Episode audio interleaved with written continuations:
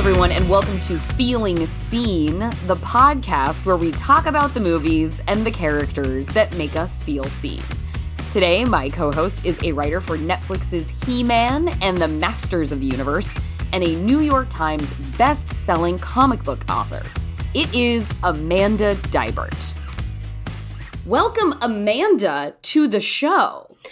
Hi, thank you for having me. And now, is there anything else we need to know about you? I feel like like saying New York Times best-selling, like the that that it, it, obviously speaks to an achievement, a gravitas, but it doesn't get into the specifics of of what your name has been on that has done so well. So what else what else should we know about you? Um, well, comic book wise, it's it's a variety of things. I do a lot of writing for DC Comics specifically.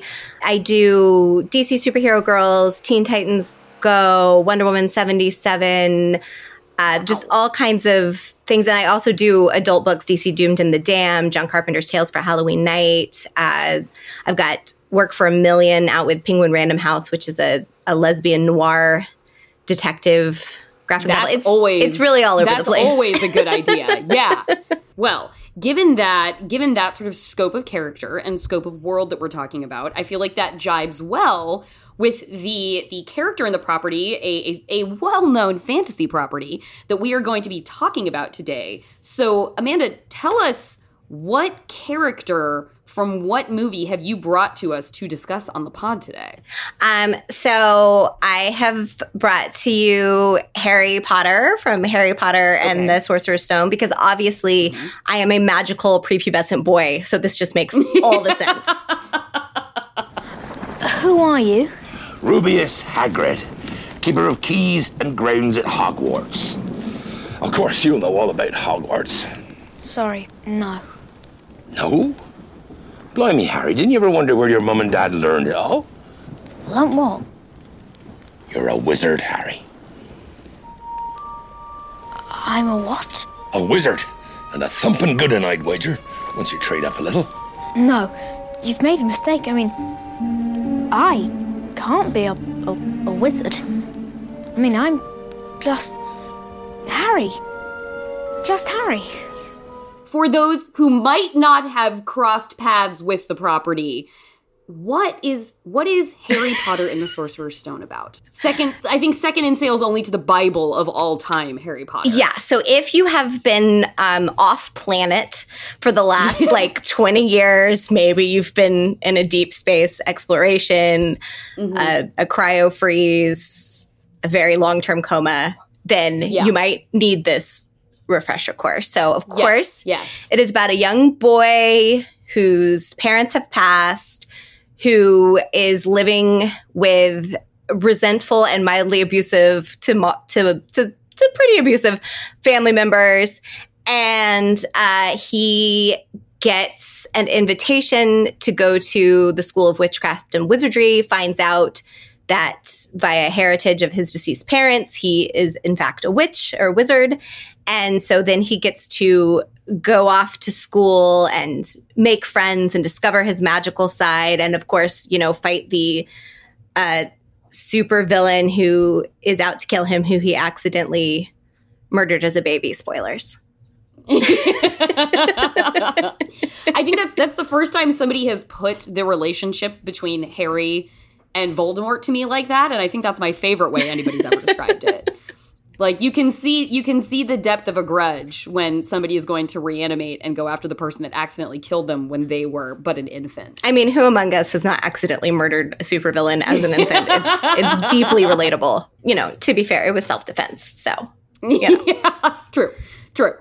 How did you start keying how did you sync up with with Harry Potter? What was it in Harry Potter that you knew was was sort of a, a, had a kinship with you? It was like sort of kindred spirit for Amanda. So this is a thing that I've even I actually even wrote about this at, in a comic strip for um, a book called The Secret Love of Geeks because Harry Potter ended up getting uh, very integrated into my coming out story, which I will explain in a minute. But um, okay, but basically um, I I came to Harry Potter a little bit late. I was a freshman in college, and I started reading it as like a fun thing on the side in between all the stuff I was doing for school because when you're doing a lot of reading, what could be more fun than also like reading a children's book for leisure on top of all your studying reading? Yeah. But, that's who I am.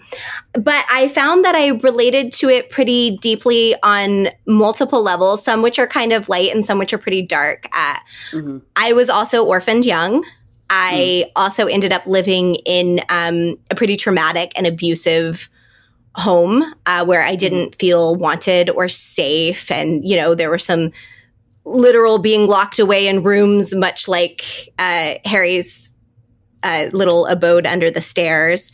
So Yeah. there was that. And I really um, didn't feel like I was safe and had come into my own until I went away to college, until I, you know, was able to move away and live at school and feel safe. And then there was also, I was from a very like fundamentalist religious home Mm. and um and realized that I was a lesbian and it was something so there was a part of myself that was fundamental to who I was that I also had to keep secret and was disproved of by the people around me you know much like Harry had to kind of hide his magical side or try to repress it and it was disproved of by the family he was staying with.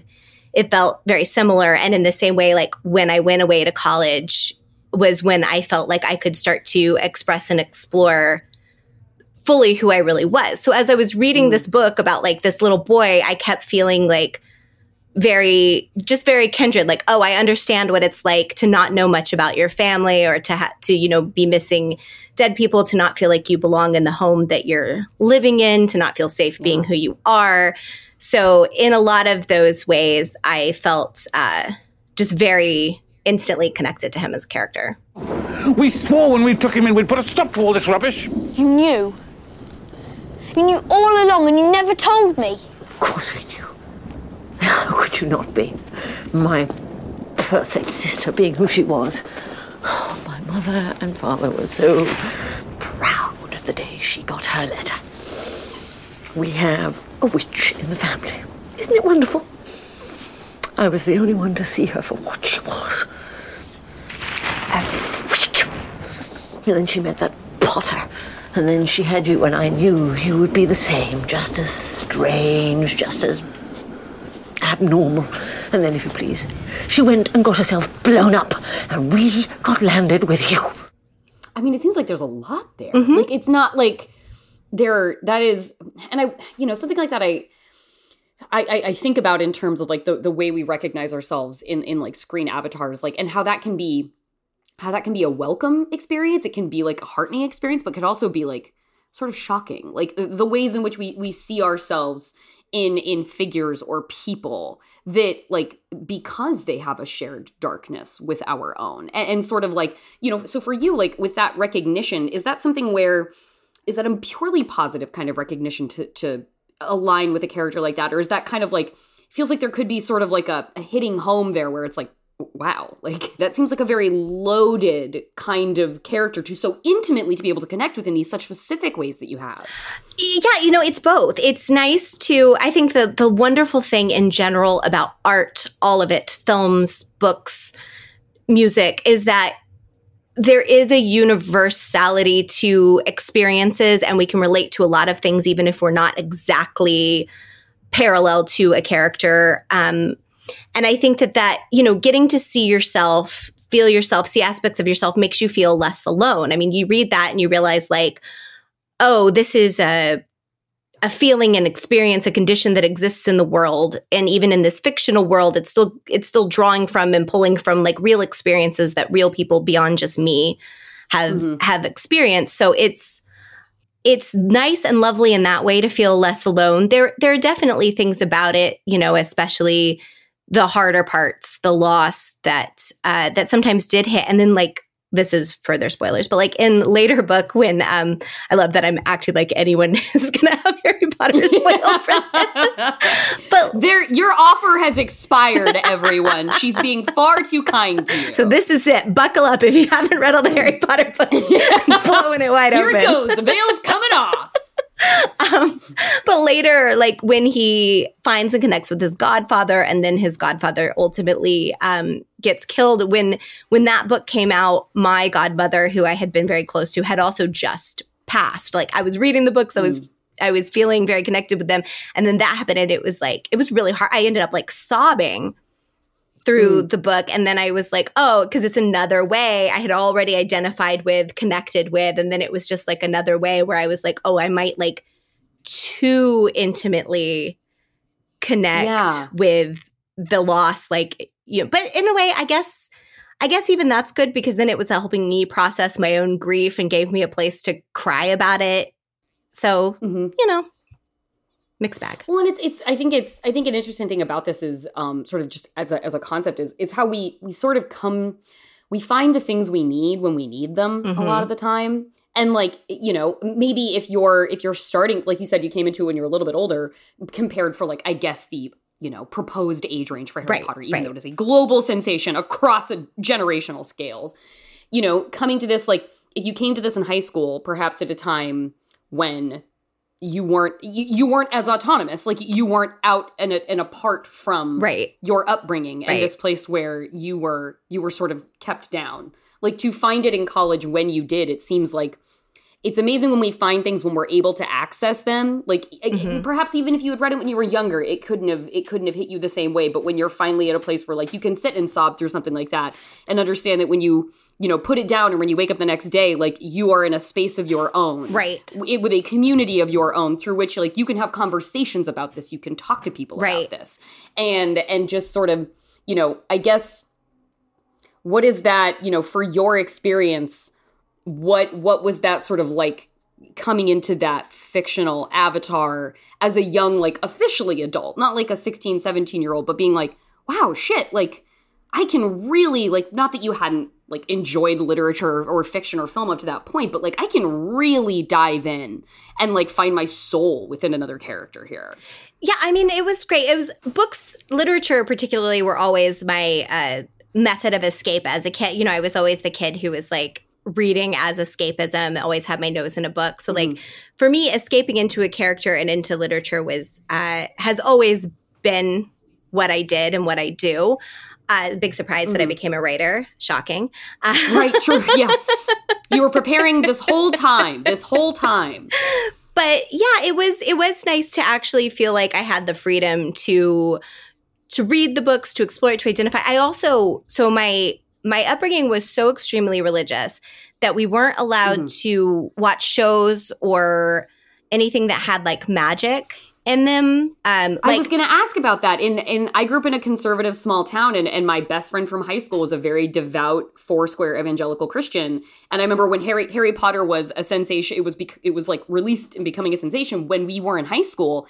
And I mean, she was not able to watch that. Mm-hmm. She was not able to read it. She was not able to like part. Like Mm-hmm. people were wearing their Gryffindor scarves to school, and she had such a a wariness and a suspicion Mm-hmm. of it because this was something that was off limits to her. yes i mean like even i i wasn't allowed to watch he-man so it's hilarious now that i that i write for he-man um That's so beautifully symmetrical. Oh my god. Isn't it? I really appreciate I love that. that. I'm not saying you're trying to issue fuck yous to people. I don't know what your journey is with processing and whatnot, but like just from out like that is a beautiful right fuck you. it's really good it's really good um I love that. So that exact situation is actually how Harry Potter got tangled up in my coming out. So I came home from college uh, for well, home to my gr- so to my grandparents' house, who were my living relatives at the time, and I I went to visit them when I was on like fall break, you know, first semester or something like that. And so I just gone away to school. I was still deeply closeted, although like coming out at school, but not everywhere else. Um, and my grandmother took me to like we went out to lunch and she was like being really weird the whole time like i'm like almost crying and i was like what is going on and then they live on a small town in on the coast of north carolina and like so then she started driving and like drove me to the beach and i was like what's going on and then she was like Okay. um she was like i'm she, first she asked me if i had if i was doing drugs and i was like Classic. and I, okay. and I was like, yeah. I mean, I've tried some pot, but like nothing crazy. I, I don't know. Like, and then she was Yeah, like, yeah. I'm concerned that you are involved in witchcraft. And I was like, okay, okay, why? And she was like, because you're reading Harry Potter. Wow. And I was like, So it was really like I, I I remember asking my my best friend in high school. I was like, "What is?" I was like, "Can I can I ask what is the the thing that like is is so forbidden?" And and for her, it was like she explained it as like magic that was presented as like that is superior to the, like the will and like work of God and the divine. Like that this Mhm. thing could exist in the face of a God so supreme and his ability to create and and make and unmake and this thing exists like it was just like an affront. Mhm. So the fact that you are reading this is this like this is like an affront to God that you're even reading Yes, Harry yes. Potter. And like at the time, you know, like Jesus. I'm 18 years old. I'm in college. I was like, I was like, you do realize that Harry Potter Potter is a children's book about a little boy who goes to a magical school and that it's fiction, right? Right. And she was like, I know Right. what it is. And I was like, Have you ever read it? And she was like, I I don't, don't have know to. I know. you know what it is because we're having this conversation, Right. and if you knew what it was, we, we wouldn't wouldn't be. exactly exactly i'm like it is not a how to join the occult manual I'm not going to platform nine and three quarters. i'm like I'm not looking for exactly it, Grandma. exactly like i still haven't managed to get a magical pet owl I'm pretty pissed about it can't fly on Right? brooms, Yeah, yeah, but sure yeah. so she like she brought that up and i was just like this is getting weird and then and then so like after i explained to her that harry potter is not my new religion it's just a book i'm reading um Yeah. then she was like well i'm concerned that you're fascinated with homosexuality and i was like what do you mean and then she was like Uh, all your friends are gay and i was like i have lots of friends of lots of orientations and then she was like right. she was like, Do you have something you want to tell me? And this, I think, because we had just been talking about Harry Potter and like religion and whatever, the next Yeah. thing that came out of my mouth was, I'm a practicing lesbian. Like, Oh, like as if like oh. I worship at the Church of the Pussy, like like just like Yeah, like I am. I am devout. I am ascending in my levels of practice. right, like I'm getting if- better every day, Grandma. So I said that. And then, of course, she jumped on my weird word choice because it was a weird word choice. Because then she was like, practicing, does that mean that you're having sex? And I was just like, oh God. I mean, that's a fair follow up to that It is, particular but setup. Oh God. Like you put it on the tee, and she took a swing Mhm, right at mhm, it, right there. mhm. You're like, well, Grandma, So then I had to be do like, you want the answer? cool, to that cool, question? cool. I don't think you want the answer to this, but here we go. Here we go. And so it's all kind of Harry Potter's fault, but also not. But like, yeah, she started her like, I'm going to confront Amanda about being a lesbian by I'm going to confront her about reading Harry Potter because like obviously those two things were like on par and linked and related. Okay, yeah. Now, so I'm taking, I'm trying to walk the path of logic here. And now is luck.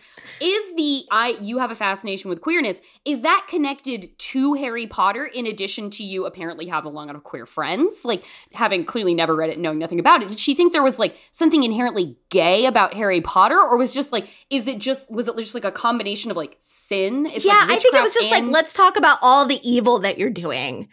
Like, Okay, I think it was okay. like just a general like hodgepodge of of evil doing that we needed to talk about. Let's about all the evil that you're doing right now. hmm hmm And so then I, you know, there was a lot of days of like tears and hardship, whatever. And then I went and I I studied abroad in England, and so like then I stayed there for like six months, which was good for all of us. And so you could go find platform nine and three Exactly. quarters. So yeah, then guess I what, ran Grandma?" away to platform nine and three quarters and was like, it has nothing to do with me.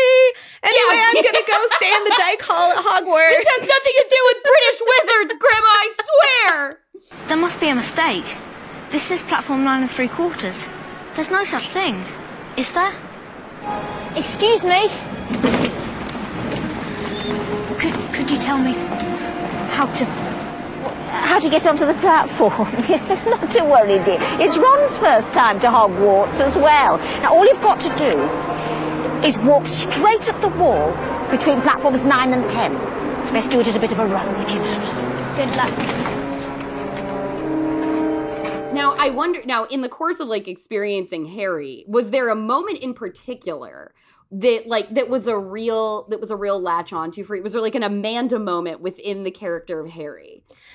I mean, it happened so early with like his experiences with the Dursleys and just like instantly like relating to I know this is like such a sad dark answer but like the experiences of feeling um unwelcome and unwanted in the home and you know kind of locked away and hidden away because I was especially like after my mom died not to get into like too many details but like I I ended up living in a home with two step parents so like a stepfather who then married married again and then there was stepfather stepmother and so I was just like the dead woman's kid and it did not yeah go well um uh-huh, is uh-huh. all I'll say about that. It did not go well. So like there was an immediate latch on just on that level of like and then going out Mhm. and finding and making a you know a chosen family out of friends who accepted me for Yeah. who I was and like so like it, it, yeah I latched pretty quickly.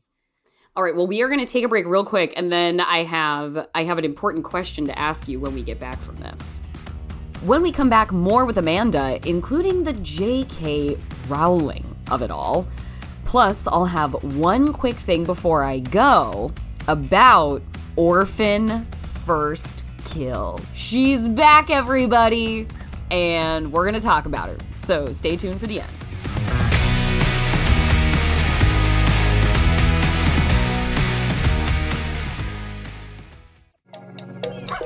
Hi everyone, I'm Ella McLeod, And I'm Alexis B. Preston. and we host a show called Comfort Creatures, the show for every animal lover, be it a creature of scales, six legs, fur, feathers, or fiction. Comfort Creatures is a show for people who prefer their friends to have paws instead of hands. Unless they are raccoon hands, that is okay. That is absolutely okay, yeah. Yes. Every Thursday, we will be talking to guests about their pets, learning about pets in history, art, and even fiction. Plus, we'll discover differences between pet ownership across the pond. It's going to be a hoot on Maximum Fun. Hi, everybody. My name is Justin McElroy. And I'm Sydnee McElroy. Dr. Sydnee McElroy. That that is true. It's important in this context because we host a medical history podcast called Sawbones. Oh, I thought we were gonna. We should have worked on that. Sawbones. Sawbones isn't afraid to ask the hard-hitting questions, like, are vaccines as safe and reliable as they want us to believe? Yes. Do I have to get a flu shot? Yes. O- okay. Is science a miracle? No. We have a lot of great history for you and a lot of laughs. And sometimes the history is so bad that there's no laughs. But You'll learn something. You'll feel something. and it's always Sawbones. That's right. Every week on MaximumFun.org.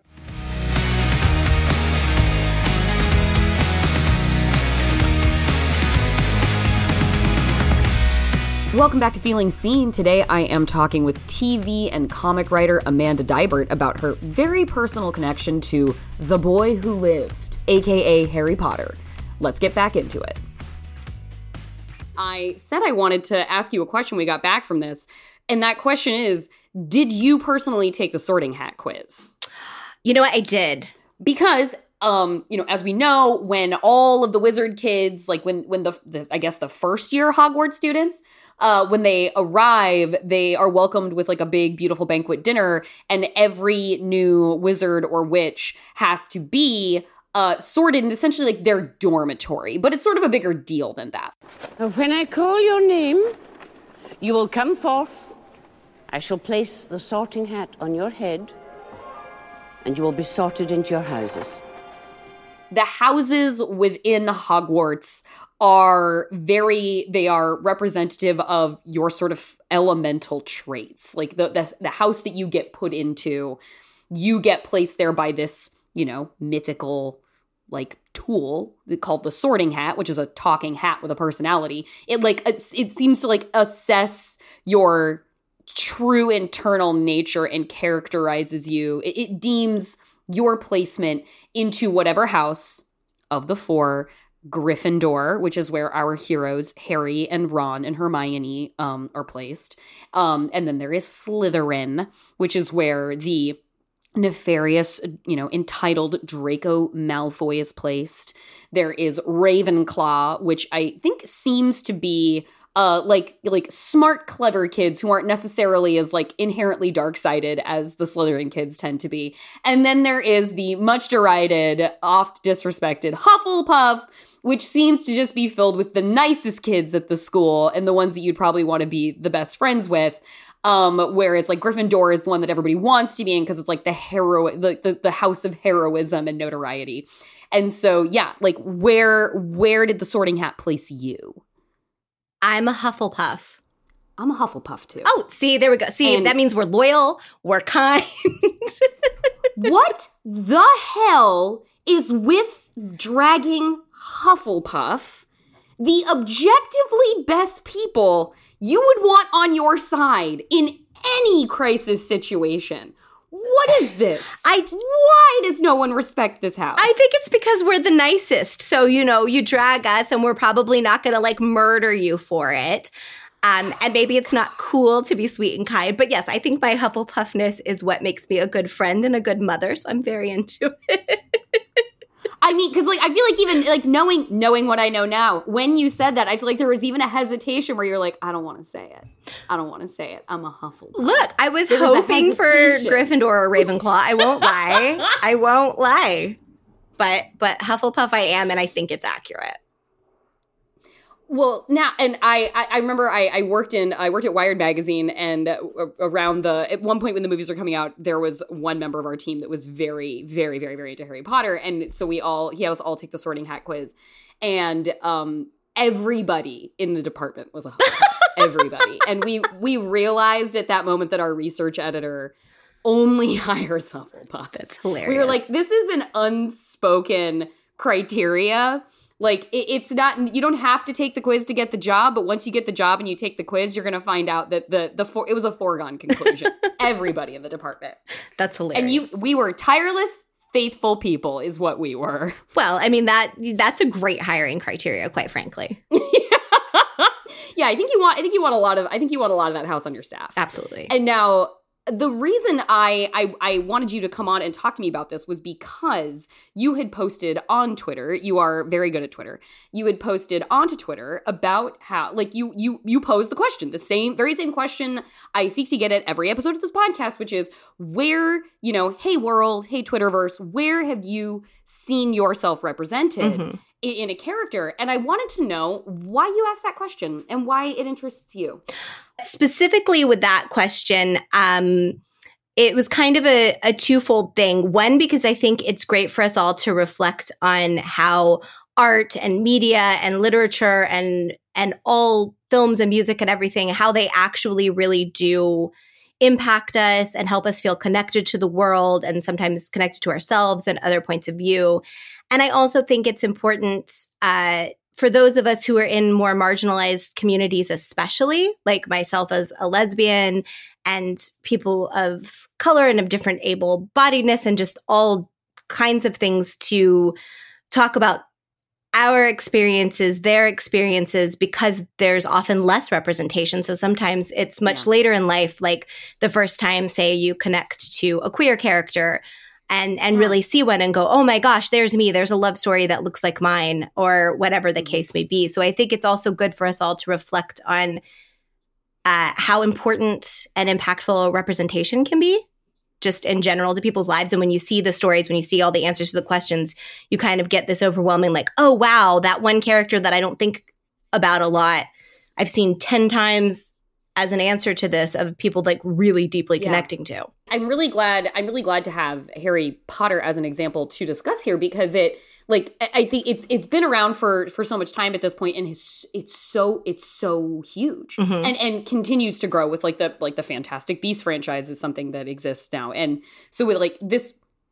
As long as Warner Brother finds a way to continue franchising this property, and it kind of seems like they will, and but like so it starts to be thought of, I think, as sort of like it's like a sh- cultural shorthand. Like, yeah, Harry Right. Potter. Like it's like it's at this point like a, there's such a big part of it that is this capitalistic enterprise. Sure, absolutely. But like you think like this reaches so many people. Mhm. Like it I'm I'm so caught up in this question of like where we see ourselves on screen because it just underscores t- t- the the power of, of, of fiction yes. it underscores the power of stories and storytelling and who gets to tell those stories Mhm. and like you know knowing what we know about jk rowling Right, now right. it's like we see the kind of person who is able to reach an, a global population with stories from her mind that she ginned up and you know textually and subtextually how she is influencing people Mhm. and then you know we have someone like you who's deeply you know connected to this character harry potter. One of the most famous characters in the history of the world. Mhm. and now you are somebody who is somebody who makes the stories who tells the stories. Like you have such power. Like you really do. Like not everything's gonna be harry potter but my god like that is an incredible like the idea of how incredibly possible things are. The idea of like you not being J.K. Rowling and being an out lesbian and a Right, mom and right, being like, right. I'm going to tell these stories that are going to hit people and influence people. Like, how did like not? It's not something I'm sure you're thinking about every time you're putting pen to paper, but like, are there times when you just kind of dwell on like, holy shit, like I'm reaching people with this stuff? in in the in the after sometimes when people have come to me like you know it's it's something that if you think about it too much while you're writing it can become almost like overwhelming and you're like no I can't like especially like the for example the first time that I ever wrote a Wonder Woman comic it was that thing of like okay here's this character that is extremely extremely huge that people are very connected to love, been around a long time like very iconic I hope I don't like F it up and make everyone very upset. You know, it was like a very heavy, like, oh wow. And then the first, um, the first Wonder Woman story I ever did, my wife Cat Staggs illustrated, so it was fun. We get to work on that together. But in this Cat Staggs also rad. also very rad. Um, there is a, it- the story in the story. There's a little boy who is a like a Wonder Woman super fan, and he gets made fun of by some other little boys on the playground for for liking girl stuff, quote unquote girl stuff. Mm. And then Wonder Woman Mhm. happens to like come up and ask, you know, what's so what's so bad about like girl stuff and why does it have to be girl stuff? And basically gives him an empowering message about how he is can be true to himself and like whatever he likes and that that's all great and then like the boys are like in awe because he's hanging out with Wonder Woman and it's it's a very cute sweet moment and I had several people afterward come up to me like uh, men especially and being like i really connected with this. This is who i was as a young boy. This is still who i am as a man. And like it felt so good to like see this and see myself reflected in this little boy and and get this empowering message and it was so great. And then another uh, woman came up to me and told me that it helped give her the courage to actually uh, come out as a trans woman and to like start transitioning because like she read like That's and like she's like standing there and like crying at my booth at a comic con and i'm just like you know it's it's it's a lot when you get hit with people being Mm-hmm. like this thing that you wrote this story like really affected me or like changed my life or helped me feel seen Mhm. and it's just i don't think if i if i could if i thought about that going into it i don't think i could do it right of course of course. And like it, it's like it's like a question i'm interested in while also i understand it's a fucking impossible question to like ask and answer. I'm like hey not to get too and you know not to get you too in your head about your work but like you're changing lives amanda. It's like it's like it's like i'm not a brain surgeon. I wrote a story. I'm super glad i connect i mean you know which is Yeah. of course what you I want. hope for the better. I don't know. Well, and it it it it, make as a as a creator and like you know for the purposes of this conversation, we're doing the sort of thirty thousand foot view thing, and and knowing that like you know you can't be in your head about it all the time. When you want it, when you're writing, it just it has to be the creative process. It has to be the character. It has to be the world. You're not like thinking about these metatextual sort Right. aspects of it. But there is such a responsibility to being the person that that makes these things. And with with the case study of something like Harry Potter, we have a fascinating arc with this piece mm-hmm. of work where mm-hmm. the creator of it continually seems to lower the bar of her own humanity at every opportunity. And like is the, is there any sort of art in the artist conversation within yourself or that you have with people like other like you know various like Potter fans? Like how how does the legacy of of Harry wear the reality of its author at this point? I mean, and you know, I don't know how to answer that because it is a complicated question. I mean, all I can speak to is like my, you know, it had the effect that it had on me at the time. And like, I can't rewrite or change that. You know what I mean? Like, it powerfully impacted me in a very beneficial way. And Mhm. that is what I have. And that is, that is the truth and the reality of it. But it is, it is a complicated you know, it is a complicated thing with so much of the of just everything in the world that we consume. just Yeah, you know, everything. everything's so loaded and it you know and i think it's good to be thoughtful It's about the it i premise think of the good place that it's Yes. it's impossible to get to the good place because it's all interconnected. yeah. And now did it, you know, as the as the story goes on, as the story develops, like do you do you continue to align like i- over the course of the saga, is does Harry stay your surrogate in in the course of of his grand adventure? i mean like shockingly yes although you know as far as like the nerdy studiousness of me that then that i'm Uh-huh. then i'm quite a bit of a hermione but um but yeah i mean like I mean, the number of girls I know for whom Hermione was long awaited Oh, yes. girl representation. Thank God. Oh yes, yes, and I do, I do deeply relate to her as well, and on those levels. Um, but yeah, it stays pretty solidly. I mean, the it, it- I stay pretty feeling pretty connected to his arc. The additional losses, the like more and more coming Mhm. into his own, the like fighting for his loved ones and what he believes in, and to have the kind of family and life that he wants to have, and you know, it's Mhm. it all it all feels very relatable. Okay. to me. Okay. And then growing up to marry uh marry a redhead, so Yeah. a redheaded girl. So well, that is that's a real coup for you, I have to say. Well, well played on that one. Huge props. Ginny, she's been talking about your summer. Bit annoying, really. Harry Potter, as we've discussed, comes into your life in like your your college years. And so and and now, past college years, grown in various, evolved in various different directions. Where like and with the sort of, you know, it it's it's getting better. Um, you know, with the sort of sort of proliferation of of more diverse narratives, particularly over just like the past three to five years. Like again, we're Mhm. not there yet, but it's getting better. Mhm. Where where do you find yourself now? Like where is a where is a sort of concurrent amid or a place that you've been sort of surprised that you were able to align yourself with like a fictional character on screen that mu- I would imagine just like couldn't have been a possibility, you know, back in our adolescent years. Well, and that's something that, you know, it's fun. I, my wife and I have a six year old daughter. And Mhm. something that is incredible to me is seeing how much more representation exists in the media that she consumes.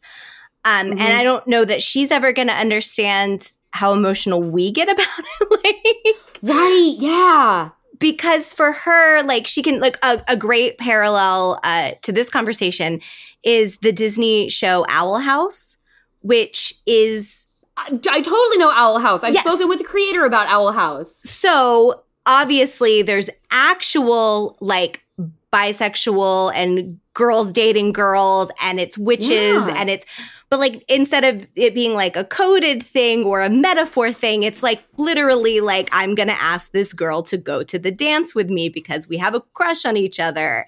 Wow. and you know and she watches like the loud house where the best friend character has two dads. And then like She-Ra has just like queerapalooza and uh, you know just like representation every which way.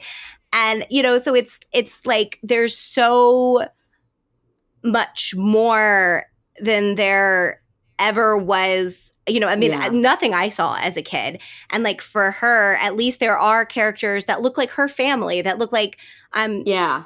you know i mean i we don't know how like we have no idea yet how she will identify or what her orientation she seems to really like boys though like it seems Okay.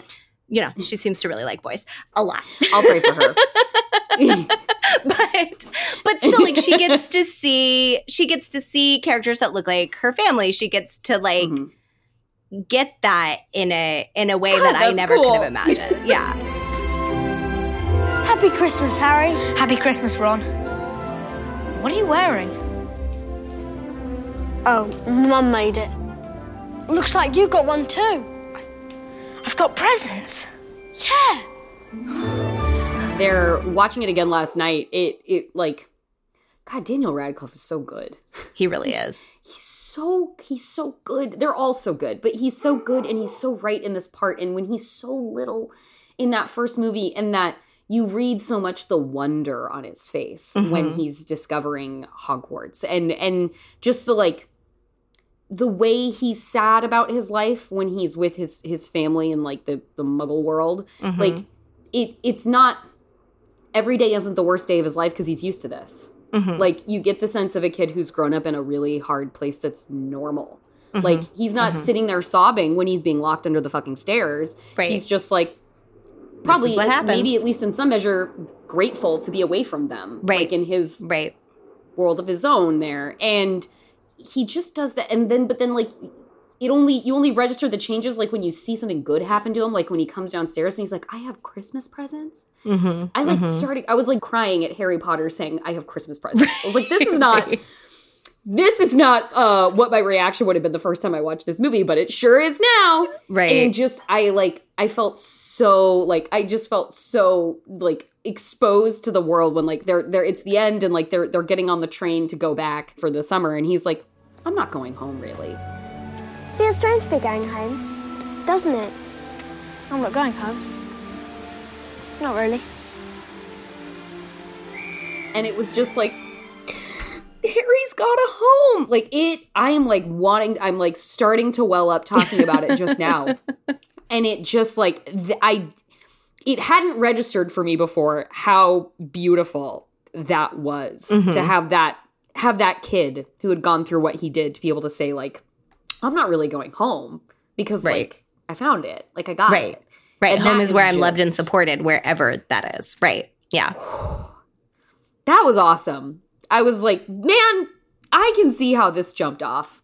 Mm-hmm. I, I can see how this registered with with people. And it, it it it was just it was nice to like to be like, oh God, like and to know that Daniel Radcliffe has gone on to be such like a wonderful weirdo in cinema Mhm. and and like take take the bankroll that he got from doing all those movies being like, I can make all the craziest choices I want.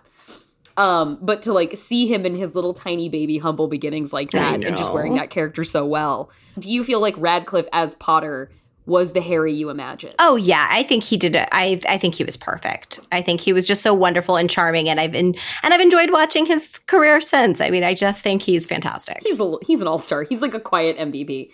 Yes. So now is there anything else that you would like to to to plug to let the people know about something you're working on, something you you want people to check out? Like what how can the people know more about Amanda Deibert? Um, I mean, for one thing, I'm I'm literally on Twitter all the time. So if you want to know more about me, just go to at Amanda Deibert, and I will be there tweeting day or night, literally any second. it's always going to happen. Uh, since we're talking, since we've been talking a bit about representation, even though I um, didn't choose the most diverse of characters, um, I was going to say I have. I did a graphic novel adaptation of a lesbian novel series, detective series from the 70s and 80s, written by Eve Zaremba. And it's called Work for oh. Mil- a Million. It was illustrated by Selena Goulding. So the cool thing is that it was like the first like out lesbian detective like novel series and now it's a graphic novel that's out with Penguin Random House so there's lots of like cool representation and it's a mystery and murder and noir and um you know and ev- all the women working on it are queer and so like it's just like a very fun cool book that I think people should check out. Well, Amanda, thank you so much for taking the time and coming on and talking to us about this after I was like, hey, I liked your tweet. and saying yes to that. I, I, I, I, you know, Twitter can be a tough place, but I found it to be very joyful in terms of like the connections that I've made and the conversations I've oh, been able sure. to have with people. And this is one of them. And so thank you so much for coming on and talking to us today. Well, thank you.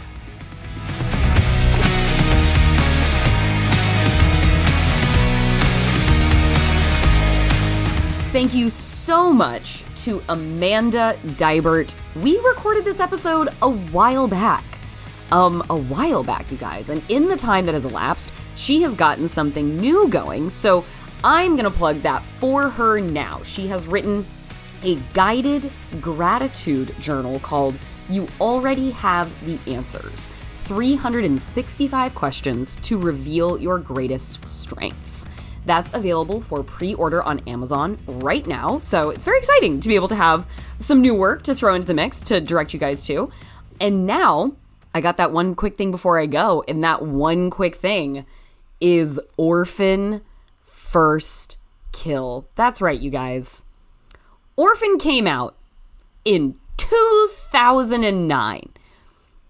It starred friend of the show, favored guest, Isabelle Fuhrman, um, who came on one of our first episodes to talk about her tremendous movie, The Novice, uh, for which she was nominated for an Independent Spirit Award for her performance.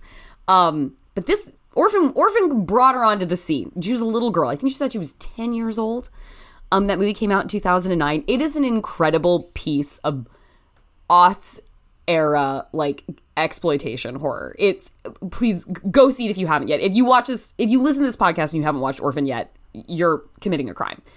You know, a while back actually, it was announced that Orphan First Kill, a prequel to Orphan, was on the way, and it was prequel. Did you hear me say prequel? As in, it came out before. It is is meant to exist before the timeline of the original Orphan, in which Isabelle Fuhrman is playing a 10 year old girl because she's a 10 year old girl. Now the prequel is here, and Isabelle Fuhrman is still playing a child. All these years later, Isabelle Fuhrman is now 25 years old, and she is back in the Esther uh, baby doll dress and choker. And it has been said, and they stand by, that there has been no digital intervention in aging Isabelle down to play Esther again. And you watch this, you watch this trailer, and it is a sleight of hand. It's like watching Alita battle Angel in camera. Like the the trickery, trickery, trickery that they are doing to make Isabelle Fuhrman, who does still have she has a very young looking face, but not like young like nine. So, I mean, I think the the audacity of that novelty is so incredible that like that's immediate buy-in for me. I feel like this is a moment where my friend the filmmaker Sam Weinman would say, "Camp doesn't exist, but if it existed, it would be Isabelle Fuhrman playing Esther again in a prequel to Orphan 13 years after the original Orphan came out." Um in this iteration, in this new story, again, this is a prequel. This is First Kill. So this is Esther's origin story. And that means we know our girl triumphs in the end because there's a whole orphan that's got to come after. Um, but I'm going to read you a little summary. After escaping from a psychiatric facility in Estonia, Esther travels to America by impersonating the missing daughter of a wealthy family. Yet, an unexpected twist arises that pits her against a mother who will protect her family at any cost. That last sentence, the yet an unexpected twist arises, that's just the plot of Orphan. So we know it works because we've seen it before. Last time mom was Vera Farmiga. This time, guys, mom is Julia Stiles. What's not to get hyped about there? Isabelle Fuhrman playing a like seven to nine year old girl as a 20 like a 25 year old woman herself squaring off against Julia Stiles, who is the the mother of the family that she is going to infiltrate and manipulate and probably try and ruin. And you know if we if it's if it's like our beloved original orphan she's gonna try and fuck the dad. Like it's gonna because there's a real i guess i can't spoil the twist twist for you uh, about esther but like follow my context clues and go watch the movie the original movie and, and get your life um, seeing the big secret that Esther is hiding. And that, like, Julia Stiles is apparently 41, Isabelle Fuhrman is 25. That gives them a 16 year age difference, which is not like out of the realm of possibility of playing mother and daughter, though it would be, it's a very Hollywood mother and daughter age difference to play. But when you make that 25 year old less than 10 years old or something, you have some fucking avant garde cinema here. And you know what we you know we can know for sure? Isabelle Fuhrman is going to deliver. Isabelle Fuhrman is going to go all in on this. I cannot it, it's it's in theaters now, you guys. It is and I think it might be like streaming on Paramount Plus or something, but it it is in theaters. I got to see this on a big screen. I got to be there. I if as long as this movie commits to the orphan the orphan of its DNA and goes all the way in, this could be a movie of the year. Like this, it, this needs to be a spectacle of the year. And again, I, for one, cannot wait to completely trust Isabelle Fuhrman to give me the goods in this movie. Orphan First Kill, guys. Esther's back. I'm so psyched. Um, I'm the most famous orphan in my heart, following perhaps the most famous orphan the world has ever known in Harry Potter. Uh, but you know what? Esther's my not parented person of of record in my heart, and I think she probably killed them. So on that classy note, that's our show. Uh, you can follow us on Twitter at Feeling Seen Pod or send us an email at feelingseen at maximumfun.org. And if you want to follow me, I am Jor Crew on Twitter. That's J O R C R U. Our theme music is by Andrew Epen. This show is produced by Marissa Flaxbart. Our senior producers are Kevin Ferguson and Laura Swisher. And this is a production of Maximum Fun.